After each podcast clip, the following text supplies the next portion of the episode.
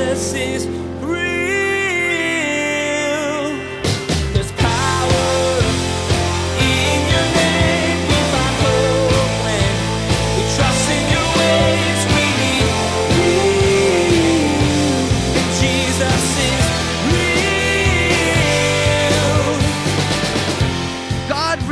is that unless we place God at the front and the way God feels and the way God views the world, once we are lined up with that, then the way we deal with one another on a horizontal interpersonal level will be right.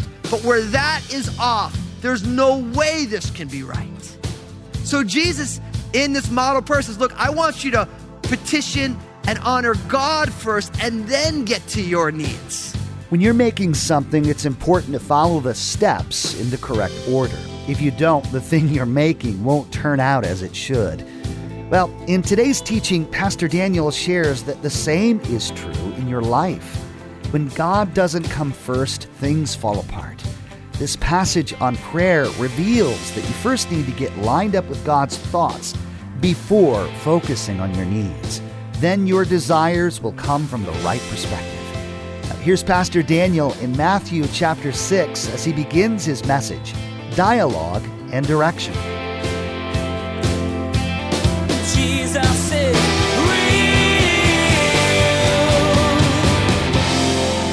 Without further ado, let's just jump right on in. Now, I always think the most important thing when you talk about something like prayer is let's just define what it means. This word prayer, and in the Greek, prayer, it's really two Greek words that are just slammed together. It's the word pros, which, and that word pros literally means to be face to face. That's what it means. It speaks of intimacy. I mean, think about being face to face with somebody. That's what the word pros. So it's, it's face to face. And this is word euche, which literally means a wish, a desire, or a vow. And it was originally used to depict somebody who made a vow to God because of some need or desire in their life. So if you think about the most common word in your Greek New Testament for prayer, it means making a vow while standing face to face. And if you think about prayer, you take those concepts and you stick it into the idea of what prayer is all about. And prayer first speaks of intimacy, being really close to God. And then second, it speaks of sacrifice. Now, when you think about prayer, is that what you normally think about? Getting face to face with God and making a sacrifice? Not normally, right? We normally think about prayer as I just come to God and I got my grocery list of all the needs. Not that those needs are wrong or we shouldn't ask for the needs, but really prayer is about being intimate with God and making a sacrifice. Now, what's interesting is that prayer and sacrifice go hand in hand. God's sacrifice was the sacrifice of his son to die on a cross for our sins. And our sacrifice is our own desires. We come and say, because you're God and I'm not, I want your will, not my own. I want your plans, not my own. So that's just what the word means. Now, prayer in its simplest understanding speaks of our dialogue with God. Prayer speaks of our dialogue with God. I use that word dialogue specifically. If you think about just the language, that prefix dia means dual or two. So a dialogue is a conversation amongst two people. So prayer speaks of the dialogue that we get to have with God. But if you think about it, and if you're really honest, most of our prayers are just a monologue, right? It's us just downloading stuff. Now, again, it's not wrong. There's times in every conversation where one person in the conversation takes an upper hand, spends more time talking than somebody else. That's just conversation. But true prayer is a dialogue. We share and he shares. We express and he expresses. And I always say in my own heart, if there's going to be a monologue going on in prayer, I hope God's the one with the monologue. Because God's got the wisdom and I come seeking wisdom. God knows the beginning from the end, and I, even what I think I know, the longer I live, I realize that I don't really know a whole lot. So, prayer is the word we use to speak of this dialogue, this intimate relationship based on sacrifice. Now, one of my favorite definitions of prayer comes from a man named Theophan the Recluse or the Recluse. I like that, recluse or recluse. Now, this guy was a desert father. Now, I always say this, and I think we need to say this because, you know, when you quote people sometimes, some people say, Oh, I can't believe you quoted so and so because don't you know they said this, this, and this? And I always tell people when you quote somebody, when I quote somebody, when Pastor Bill quotes somebody, doesn't mean we agree with everything they've ever said, but we really like that quote. Does that make sense? Because you have to qualify. If we're quoting the Bible, we agree with all of it. Everything else we're just quoting because it's a good quote. So I can't speak to this man, the rest of his theology, but I know that this is a really great quote about what prayer is. Listen to this. To pray is to descend with the mind into the heart and there to stand before the face of the Lord. That's a pretty powerful definition of prayer. To pray is to descend with the mind into the heart and there to stand before the face of the Lord. I think this is why prayer is so hard. Because prayer, in its truest sense, is not a cerebral activity. Prayer is a truly spiritual activity. Prayer speaks of, when you think of our heart, that control center of our lives, it takes the influence of the spirit, the influence of the emotions, the thought life, the needs of the body, and that's where the decisions are made. Prayer is truly a spiritual happening. And that's why, for a lot of us in our spiritual disciplines as Christians, it's easy to read the word every day, but being a person of prayer, deep prayer, is really hard, right? I mean, let's be honest. It's really challenging. And even if you're having a bad day, a distracted day, you can still read the word, but prayer is a challenge. Because prayer, it's about getting past all the things that you're thinking about. I like that. It's about taking your mind and descending into your heart and there standing before God. Prayer speaks of vulnerability deep relationship. And so when you think about prayer and we're talking about prayer, it's interesting to remember that in Luke chapter 11, verse 1, the disciples said to Jesus, Lord, teach us to pray. Lord, teach us. The only time they ever asked Jesus to teach them anything was right there. It never says, Lord, teach us how to share our faith. Lord, teach us to preach. None of that. But they do say, Lord, teach us to pray.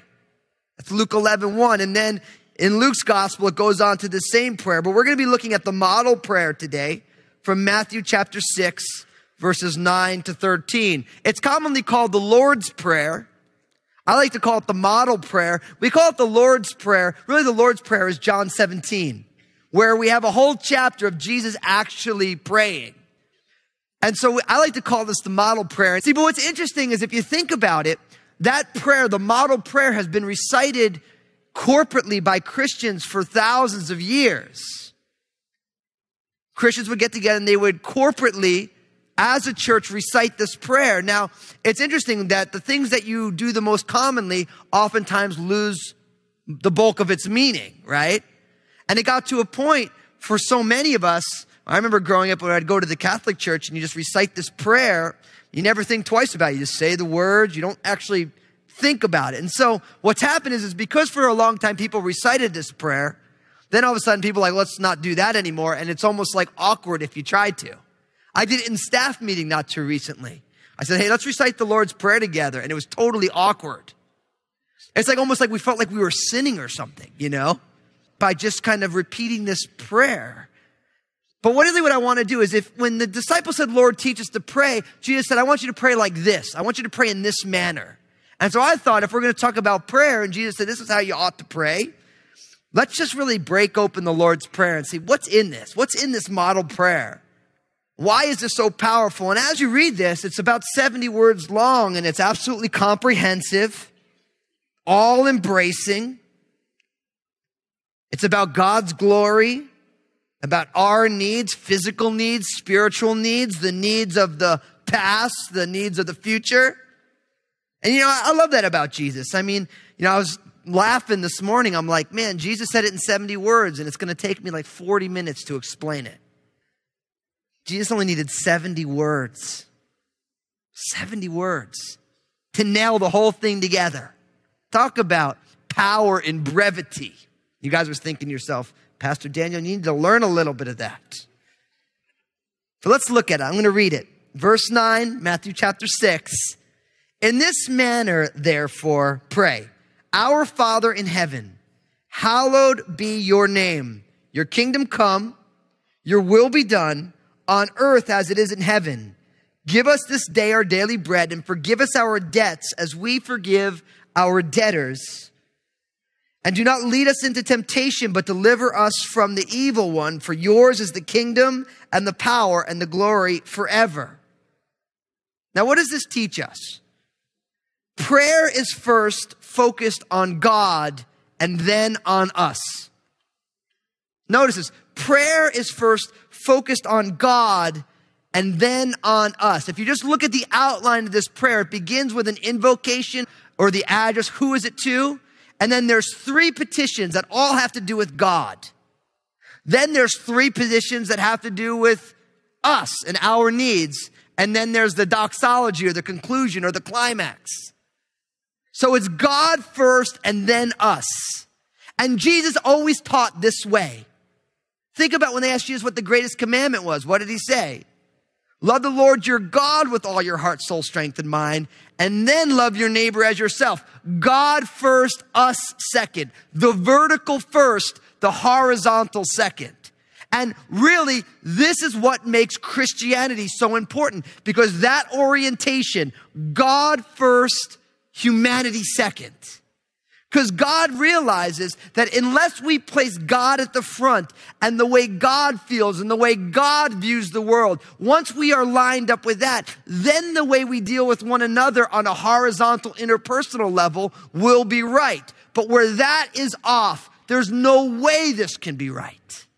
So Jesus in this model person says, look, I want you to petition and honor God first and then get to your needs. Because if we're lined up properly with God, then our desires will be properly in line. So it's God first, us second. So one of the best ways to pray is to pray your Godward things. And then as you're praying these Godward things, then you allow your needs to be shaped by the Godward reality, the vertical reality. So it's God first, then us. Now, what's interesting is, and this week I spent some time knowing I was going to teach this, really kind of trying to understand my own prayer life. And I realized that it's so easy to lead with my needs. And then if I got some gas in the tank left over, then I get to the Godward stuff. And the Lord's like, Daniel, come on. My word says it's the God things first, the human things second. That's the proper order. Now, let's just jump right in. We begin in verse 9 with the simple phrase, Our Father in heaven. This is the address or the invocation. Now, one of the things I love about this is Jesus, from the first two words, is automatically mind blowing. Because Jesus doesn't begin his prayer with, Almighty El Shaddai, creator of heaven and earth, the high, holy, glorious one, with this flowery theological language. He begins with daddy, Abba, Papa. Absolutely disarming. You expect Jesus when he's going to pray, it's really going to be serious. It's going to be, you know, PhD in Bible college stuff. I mean, he's Jesus, you know, he's going to really, Papa. That's where it begins. And I love this. I love this because the reality is, is because of who Jesus is for us and the finished work of the cross, we are part of the family. And when Obadiah comes in to talk to me, he does not come in and say, Oh, righteous father, majestic in wisdom, glorious in hair. Unless he wants to give me a hard time, of course. But what does he do? He comes in, he says, Dad. And then he rolls right into his stuff, right? Jesus teaches us to pray that way. I always think about that because D.L. Moody, the great English evangelist, he was doing uh, one of his evangelistic outreaches, and one of the elders of this church who he was at was praying before his message, and the guy is up there and he's like, All righteous Lord, Creator, High Pontiff, you know, like going on and on. And D.L. Moody got frustrated. And he walked up to the guy while he was praying. He tapped him on the shoulder. He says, Just call him dad and ask him for something. now, I would never say you should judge somebody's prayers, but you gotta like, you know, D.L. Moody's like, just call him dad and ask him for something. Because we don't really need to butter up the Almighty, right? You don't need to butter him up and be like, well, you know, you don't need to show your grasp of Grudem's systematic theology for him to hear you. He hears you because he's your dad because of Jesus. He has a paternal care for you. He has adopted you into his family because of your faith in his son. And that's powerful. This is not religion. This is about a family that we were blood bought into because of Jesus. So we come and we call him father, but it doesn't say my father. What does it say? Our father. Sometimes pronouns are powerful. Because unlike very Western 21st century American culture where it's all about me, me, me, my, my, my, I do it my way, as my Uncle Frank Sinatra sang. The reality is, is when Jesus prays, he prays about the community, our Father. He doesn't see each disciple as an individual. He sees them as an individual who is also part of a family of faith, part of a community, part of something greater than just an individual. And my prayer, and I see God doing this. I just met someone last week. They visited Crossroads for the first time. They're like, I've never really liked big churches. And Crossroads is really big, but it feels like a family. And I'm like, you know, it's cool because we are a family. We just got a big family room because there's lots of us. In our prayers, we need to get out of the self centered way of praying and we need to start praying more communally as a community.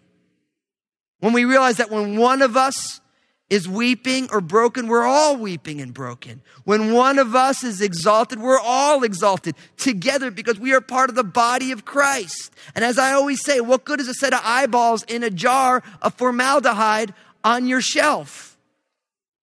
Anyone got one of those? I hope not. Eyes in a jar of formaldehyde are useless. They work really good when they're in your eye sockets connected to everything so you can see what's going on. We're part of something bigger than ourselves.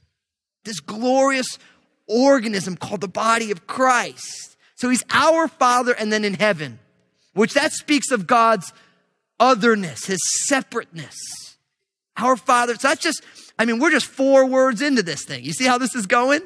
Our Father in heaven. Then, now we get into the vertical things, the three petitions. So praying vertically, we have God's name, God's reign, and God's will. So praying vertically, the God word, the vertical stuff, God's name, God's reign, and God's will. Hallowed be your name. See, there's his name. Your kingdom come. That's his reign. Your will be done. That's his will. And it says on earth as it is in heaven. Praying vertically, God's name, God's reign, and God's will. Now, as we're starting this, Martin Luther said something about prayer that I love. He said, Prayer is not overcoming God's reluctance, but laying hold of God's willingness. Prayer is not overcoming God's reluctance, trying to get God to let you do something that you don't think He wants you to do. It's laying hold of what God wants to do, His willingness. That's what prayer is all about. I like to say prayer is not getting our will done in heaven, it's about getting God's will done on earth. So we're not trying to change the heart of God. We want the heart of God to change us as we live and move in this world. And it begins with God's name, God's reign, and God's will. So first, hallowed be your name. The idea of hallowing God's name means to revere or to honor or to glorify or to exalt. So that word hallowed be thy name, it means to give God his due. Now, of course, when you think about the Ten Commandments, which says you shall not take the Lord's name in vain, most often it's translated into you shouldn't use God's name as an expletive. Right? Like if you can't say, oh my God, you have to say, oh my word. As if when you say, oh my word, everyone doesn't think you mean, oh my God. See, listen, think about this for a second. When you think about someone's name, do you think about the letters in their name? Like if I say this to you, if I say Bill, do you think, oh yeah, B I L L? You don't think that, right? Who do you think about? Think about Pastor Bill, right? Tall, skinny guy, super smart, wicked funny. Right? You think about Pastor Bill. You think about his plants. See, the name is not the letters. The name is the entire personality, who they are. I always say when you think about Daniel, hopefully you just feel warm and fuzzy inside. You don't think of D A N I E L, you think about me or some other Daniel.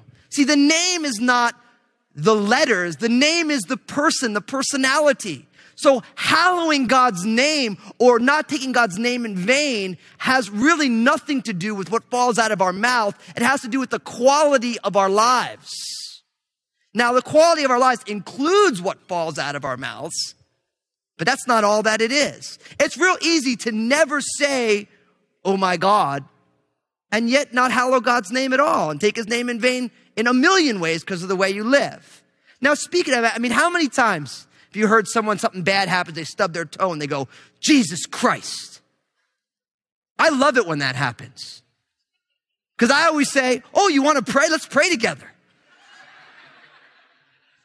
You want to shut that down real quick. Oh, you're a Christian talking to Jesus. Let's get it on. Lord, bless my sister here. Oh, yeah. Or they say, Jesus Christ. And you can say, well, no, my name is Daniel, or insert your name, but, but I like Jesus. You like to talk to Jesus? You want to talk about Jesus?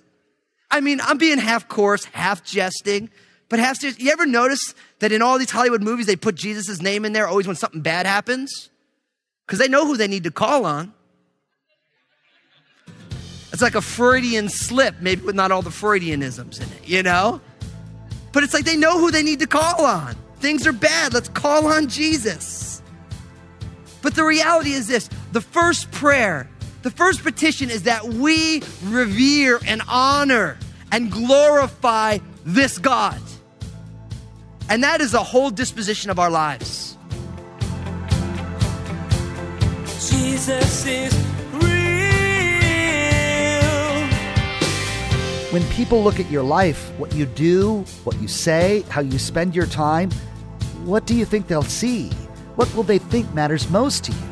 Today, Pastor Daniel reminded you that your life should be about pointing to God and giving Him credit for all He's done. That's why, as you saw in this passage, you should ask God to help you lift up who He is so that everyone can see for themselves the awesome things He's done. Hey, everybody, this is Pastor Daniel Fusco from Jesus is Real Radio. I'm so excited about what Jesus is doing through this ministry to change lives and restore his people. Would you consider partnering with us as we continue to share the message of Jesus here on Jesus is Real Radio? You can find out more and donate securely online at jesusisrealradio.com. Thank you for prayerfully considering this. I just want to say thank you for tuning in. I'm so stoked you're a listener of Jesus is Real Radio, and I know Jesus has amazing plans for you. I'd love to hear the story of how God's working in your life. Give us a call here at Jesus is Real Radio at 360 256 4655 or email me at real at danielfusco.com. Next time on Jesus is Real Radio, Pastor Daniel will continue looking at the Lord's Prayer, the guidelines Jesus left for how to dialogue with Him. You'll learn that one of the starting points for prayer is the hope of God's kingdom. Yes, you'll see that in fullness when Jesus comes back, but yes, you'll see that in fullness when Jesus comes back. But you can ask God to help you work toward that reality even now. God wants you to be a part of the work He is doing in the lives of people all around you. You've been listening to Jesus is Real Radio with Pastor Daniel Fusco of Crossroads Community Church. Pastor Daniel will continue teaching through this series called Really. Till then, may God bless.